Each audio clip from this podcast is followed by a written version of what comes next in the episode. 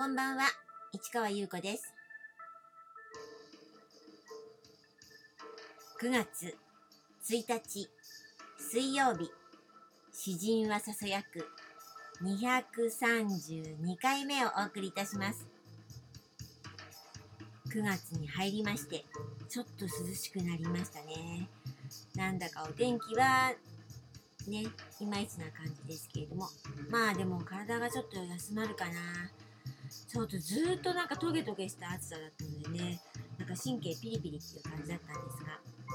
でもまあ今日はマリネちゃんやりました。寝る間がですね、それから朗読の方ね、朗読チャンネルの方で、マリネちゃん朗読しました。それからというか、今日は午後どうしようかなと思ったんですけど、ちょっと DVD 買ってあって、前にも見たんですけどね、荒野の七人っていうのを久しぶりに見ました。そしたらまあかっこいいんですよね、やっぱり。なんて変な話、ゆるブリンナーすごいかっこいいですね。スティーブ・マックイーンもね、そうそうたるメンバーなんですけど、まあこれ黒澤明の監督のね、真の侍を下敷きにしてるというか、まあそれのリメイクなんですけど、もう真の侍と比べちゃうとね、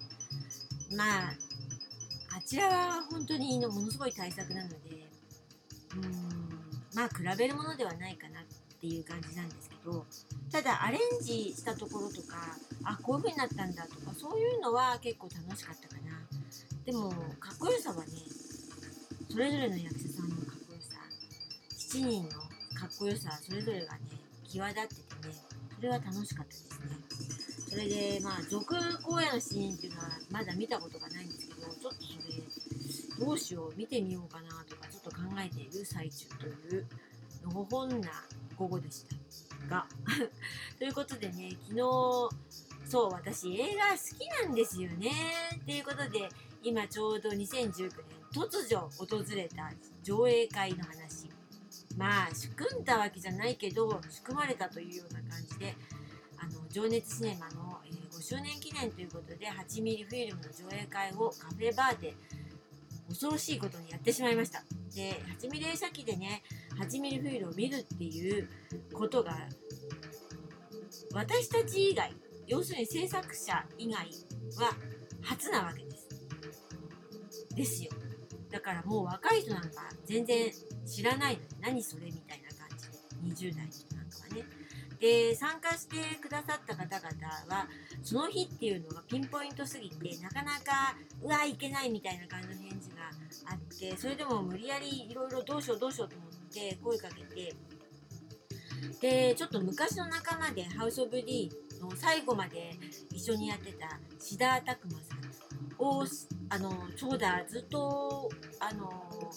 メールとかねしてなかったので、ちょっと元気かなとか思いついでに誘ってみようと思ったら、あ、行きますなんて心よい返事で、しかも彼の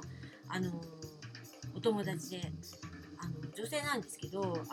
しょっちゅうハウス・オブ・ディーンに遊びに来てた方も来てくださって、で実はその方、かつて8ミリフィルムやってたと、作ってたということを聞いて、いきなり盛り上がっちゃって、それまではちょっとね、会ってはいて挨拶はしてたんですけど、そんなこと話さないじゃないですか、やってね。だけどその時に初めてお互いのことを知って、すごい盛り上がった。で、そういうなんか意外なメンバーというか、もうお客さんもメンバーですからね、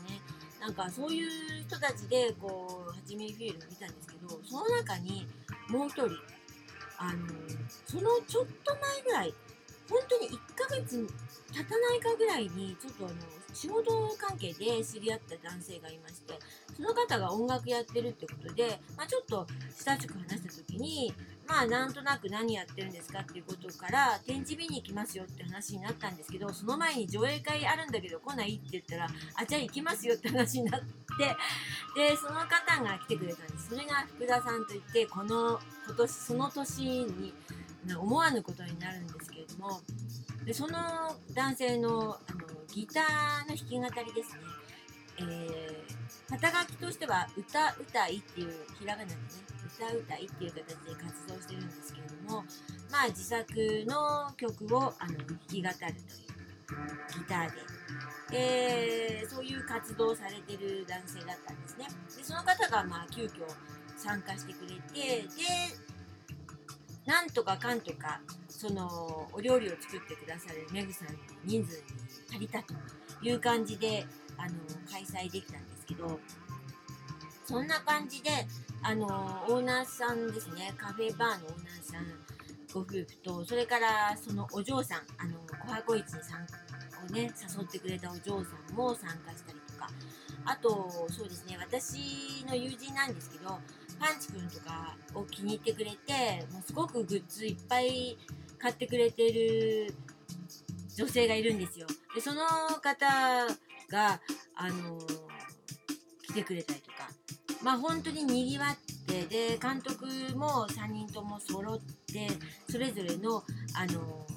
トークしてもらって、でエピソードをそれぞれ面白くてね、で昨日ちょっと URL そのラジオの詩人はささやくのところちょっと貼り付けたんですけど、ちょうどブログのところに記事をアップしているところに URL 貼り付けているので、まあ、結構いくつもあるので、まあ、よかったらお暇の時に見てもらえたら結構面白いかなと思います。というところでね、この上映会これだけじゃ収まらなかったんですよ。というところでこの続きはまた明日ね。